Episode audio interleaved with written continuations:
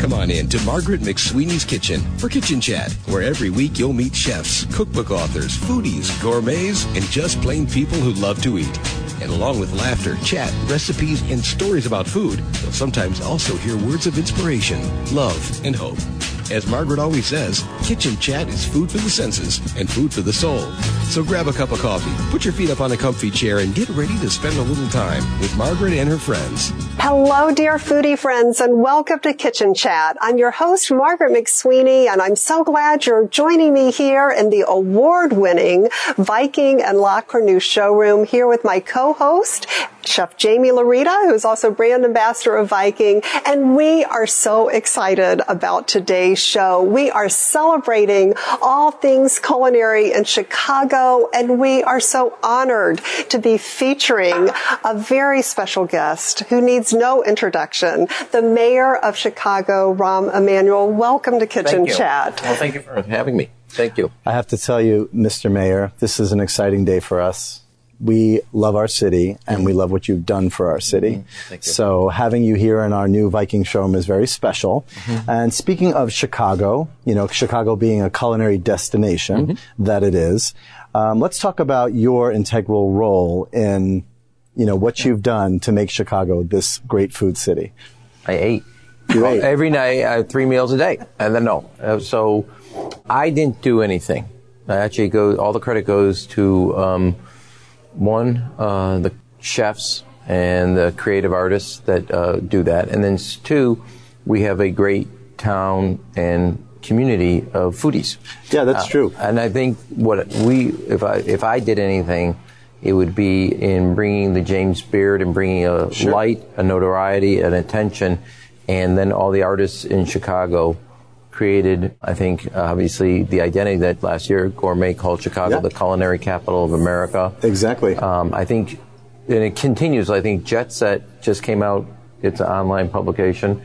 Ten places you have to see in uh, the world, and the number one was Chicago, and they rated. And one of the reasons was all the culinary uh, creativity that's going on. So that has led to an explosion of uh, restaurants and just the whole scene in Chicago. And I got to be honest, people. I used to think people would come in for theater or whatever. I did not know there was culinary travel.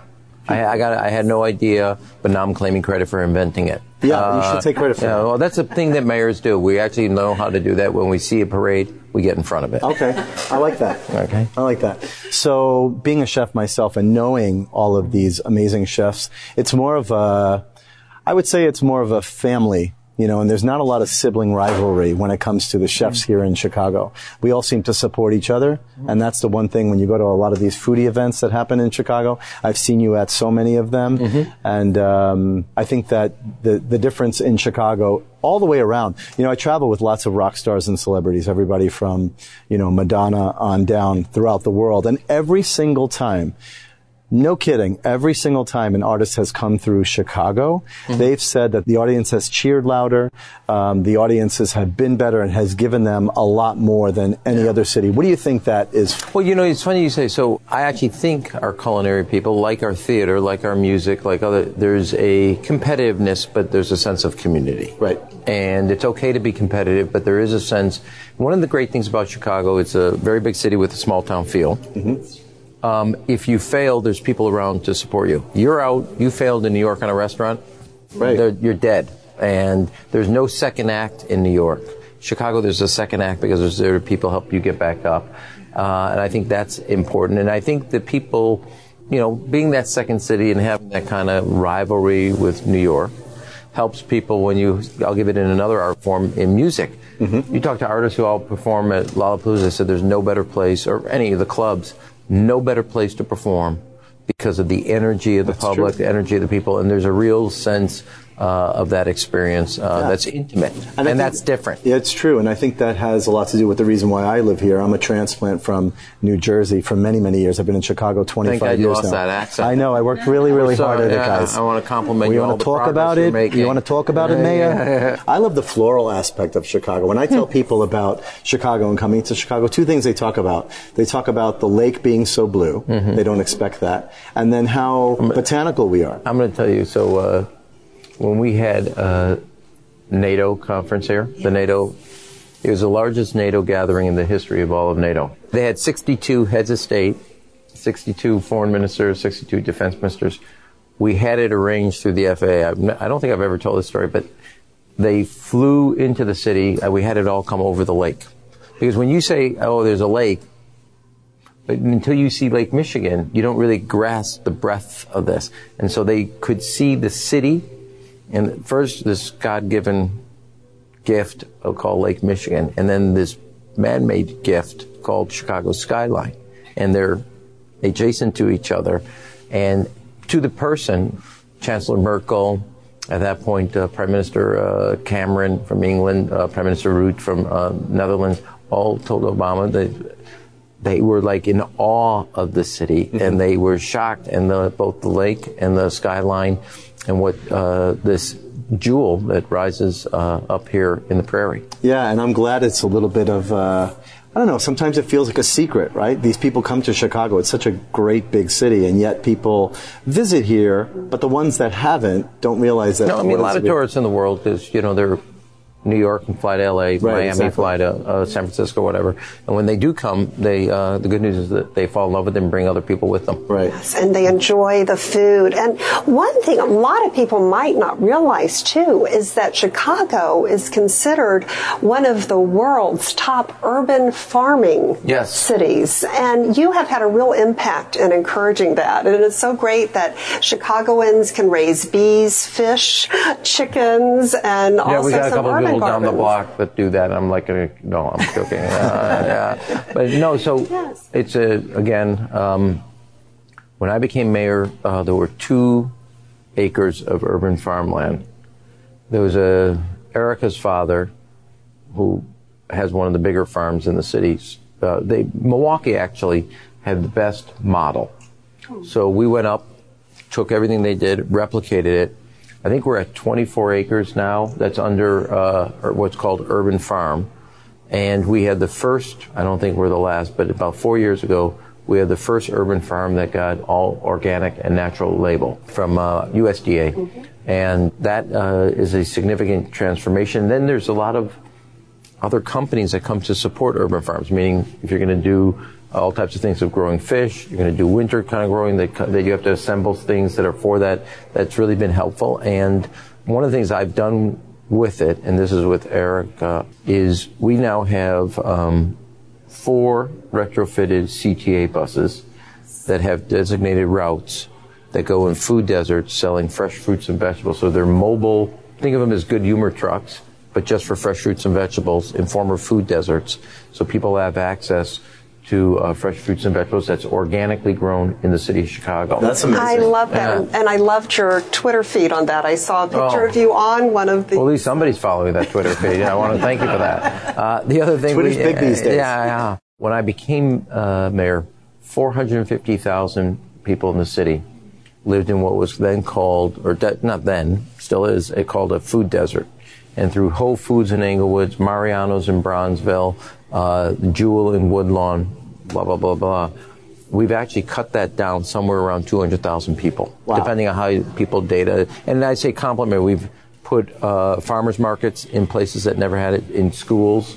We have now, with uh, another member of the Musk family, 200 schools will have uh, growing learning farms. They grow fresh fruits and vegetables at the school, and kids learn about that access. And then uh, what we've done with urban farms, all kind of a comprehensive, I think, approach to make sure that every family has access, you know, to fresh fruits and vegetables. So within a mile of our home in Ravenswood, there's seven grocery stores. Mm-hmm. There are people that have to travel uh, multiple miles to find a single grocery store, and I don't think that's right. And um, there's a lot of education that has to come with it. But uh, uh, the urban farms is part of that effort of reducing uh, food deserts in the city let alone the access to fresh fruits and vegetables. And Mayor, how do you feel about healthy eating? You seem like you have great skin, you've got clear eyes. That says, I, I dissect, I'm dissecting you as you speak. Oh my God. I'm looking at you. How do you feel? How do you mm. eat as a person? Well, um, I mean, you seem to you seem to be very passionate well, about. No, I well, say, well, first of all, I actually think eating is healthcare. You know, the six most costly illnesses are all things that we can control smoking, weight, diet, heart, blood pressure, etc. And if you change your diet, it doesn't solve all of them, but you change your behavior, you can do that. So I, I try to eat healthy. I'm very disciplined about eating healthy until I am not disciplined about eating healthy. So anyway, I, in our backyard, we have a massive garden from like four different types of kale, three different types of kale, a lot of eggplant. You want eggplant? I got eggplant for you. I need some Uh, eggplant. You want zucchini? Please, anything to stop. And then Amy's I'll like, uh, yeah. So anyway, but we, so I do try to eat very, very healthy. The exercise? I'm neurotic about exercise. I swim three times a week a mile. Wow. Three times a week yoga. Twice a week I do uh, aerobic, and three times a week I do weightlifting. wow. So no, no, this is, it's a no, no, no. It's not wow. It's a It's, a, sickness. it's an addiction. It's a sickness. Yeah, I have a sickness too when Yeah. it comes to food. So- What's your favorite yoga pose? No, I, well, pigeon.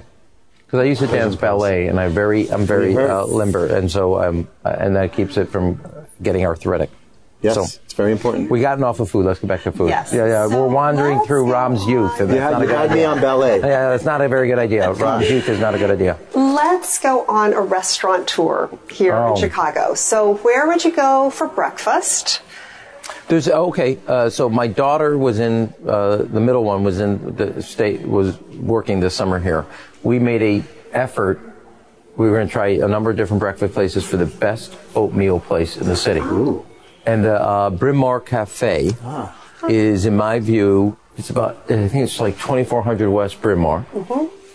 Best oatmeal in the city of Chicago. What makes it good? Tell me the difference They between do a good ba- bad. they, they, they bake it. It's not runny. I hate runny oatmeal. Right. Uh, fresh fruits and vegetables. Uh, fresh fruits, berries. You can and also do vegetables on No, it. no, no. No, you can't. You can. No. I'm gonna show you. You can.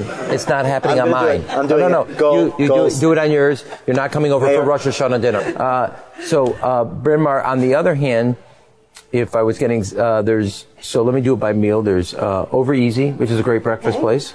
There's uh, bacon and eggs, always good for a Jewish kid. Bacon and eggs, telling the rabbi that. Uh, Bryn Mawr uh, is another uh, great place. I could also go ten great places for coffee. Then on, I'll go right to the evening because it's too much of lunch is in and around uh, downtown. I I think Parachute is a great restaurant. Parachute. Sky, I did the opening for them. I think that's a great uh, restaurant. I think what's happening in Pilsen is unbelievable. Without there's, I, I'm, Pilsen's I would, hot. I would pass. Uh, Pilsen's hot I can't now. remember the Vietnamese restaurant. Jesus is it? Sky is it in Pilsen? So there's. I feel bad now that there's obviously other restaurants that are. And I'm chefs that I've uh, tried that I, I'm not going to remember their name, and that's a horrible thing to do once you start that. Mm-hmm. But I would just say, I love fish. That's a anybody that can make uh, great fish. You're talking to me. Okay, okay. and then for as a Jewish home, you always do the Jewish meal on Sunday, Chinese. That's a mandatory. Uh, It's so true. Uh, uh, so It's you so always true. have to do that. What, every Jewish meal on Sunday is Chinese or Thai. You definitely go over the Pacific. So anyway, so that I mean, I I love eating out. Good. And do you ever splurge for dessert? And where Well, is your see, so favorite? here's no, that's a problem because I'm not allowed to get free meals. Otherwise, it becomes an ethical issue uh, from an inspector general. So all the people I go to always offer me desserts, and I tr- t- try to take desserts off. And then on the other hand, if somebody sticks chocolate in front of me, I'm like, okay. My problem is if you stick tiramisu in front of me, I I love tiramisu. The other thing is, so my birthday comes right after Thanksgiving by day. I love pecan pie. Beyond, uh, that's a weakness. And then anything dark chocolate. I like the real dark, so I like 85%, 90% dark, and I put it in my cabinet above, like where I think I can't reach it, but just where I can reach it. And usually around 3 o'clock You know, the there's a doctor that can help you on this, okay? Please help me. you know, it's covered by Blue Cross and Blue Shield, Is it? okay? Yeah, yeah. Thank yeah. You goodness. don't have to worry about it. No, I don't want to be healed. Because, um, what I do is I get up in the middle of the night. Really? Yeah. And I have Not to have after a meal? No. Oh, that's. It's a it's a middle of the night thing. I'm weird. You, you would wake up and go back into the kitchen to get dark chocolate? Yes. And that's the only thing I do. I'll get up and Why don't we switch this interview? We'll start asking some questions. Let's go. There's a lot Here to go. learn here. there we go. We've got a lot to discover. You don't want to go there. You don't, want to. don't open this can. I'm so curious. What is your favorite taste memory as a child? That's a great question. Okay, so when I was growing up, uh, my dad's from Israel. Two days after the 67 war, we went to Israel, and we were there the whole summer of 67, the whole summer of 68, the whole summer of 69, 70, 71, and 73. So my formative childhood years are in Israel. And uh, the, I would say both taste and smell, because I'm not sure in tasting you can uh, separate it.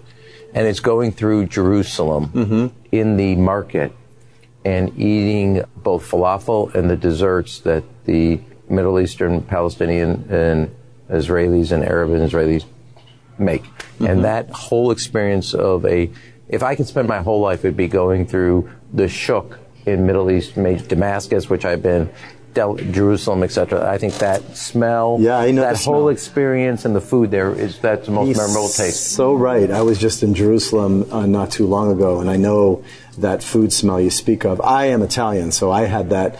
It's really interesting. Smell memory. You know, you have taste don't you memory. Think that, don't you think yeah. smell, oh, yeah. the smell of meatballs? Like yeah. my grandmother frying meatballs in the morning would get me out of bed. Mm-hmm. You know, I would get me out of bed. She I didn't put it on a high shelf, so at the middle of the night that you had to get it or something like that. She was right? only okay. four foot eight. yeah. I love that you brought up taste memory and food memory. I mean, these are the things as a child, and this is why I think it's so important to inspire kids. I know there's lots of great organizations here in Chicago, like Common Threads is one of them, that, that inspires children to learn how to cook. And I think that if you can inspire a, uh, a child and teach them about how important food is from an early age, they definitely would have uh, the chance to have a, a, more, you know, impactful adulthood.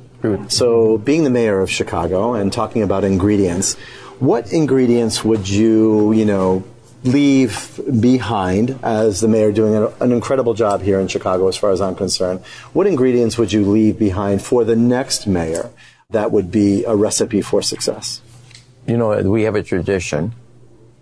Every mayor leaves a little note for the next mayor in the drawer. Oh, really? It's actually true also about presidents. So I'll leave my note to my successor. Okay. It won't be the recipe part, but it will be to wish them well with this jewel and it is a jewel called Chicago. Mm-hmm. As I've said this before about politics, I talk to my son a lot about it, and my daughters, but he's most interested in it.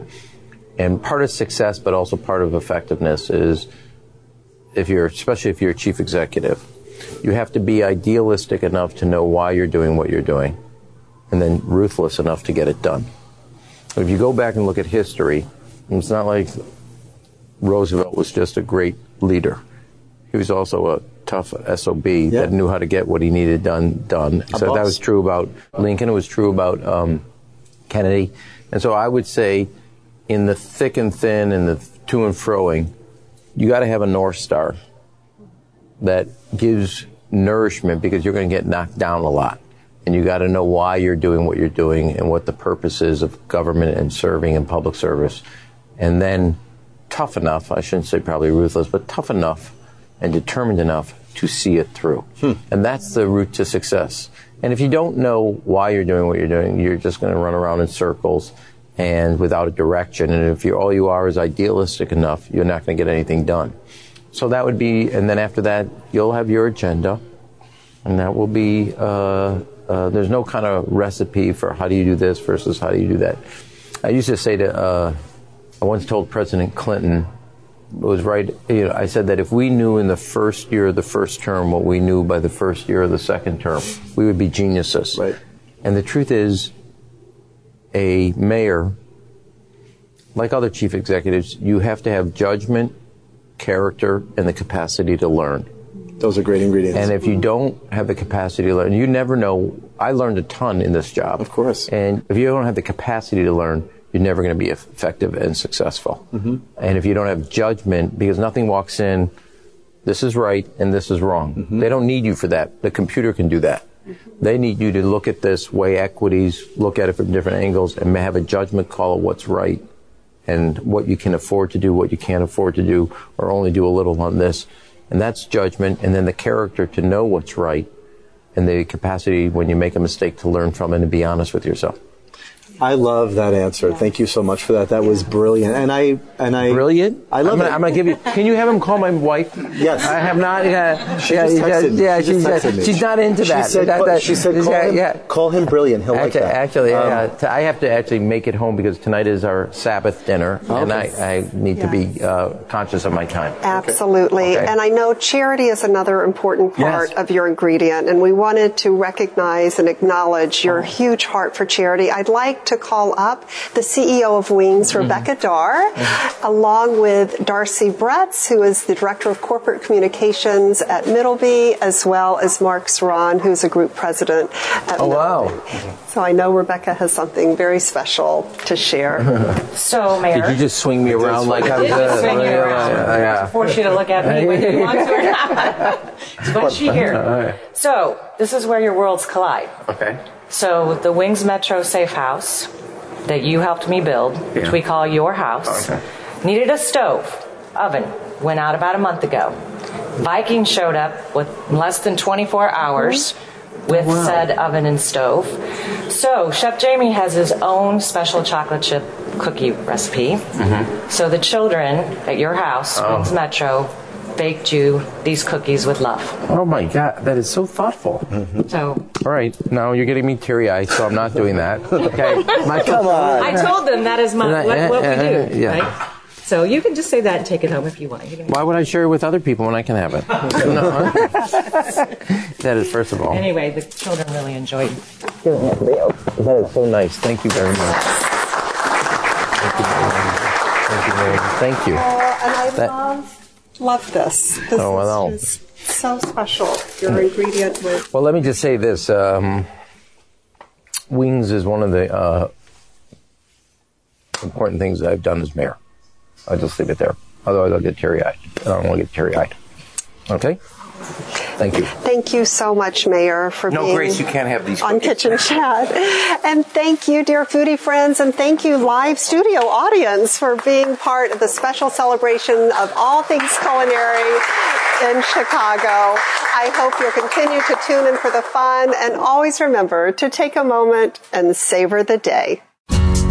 Thanks for joining Margaret for Kitchen Chat today. Margaret would be so excited for you to drop by and visit with her at kitchenchat.info, where you'll enjoy podcasts, blogs, recipes, tips from chefs, and even great giveaways.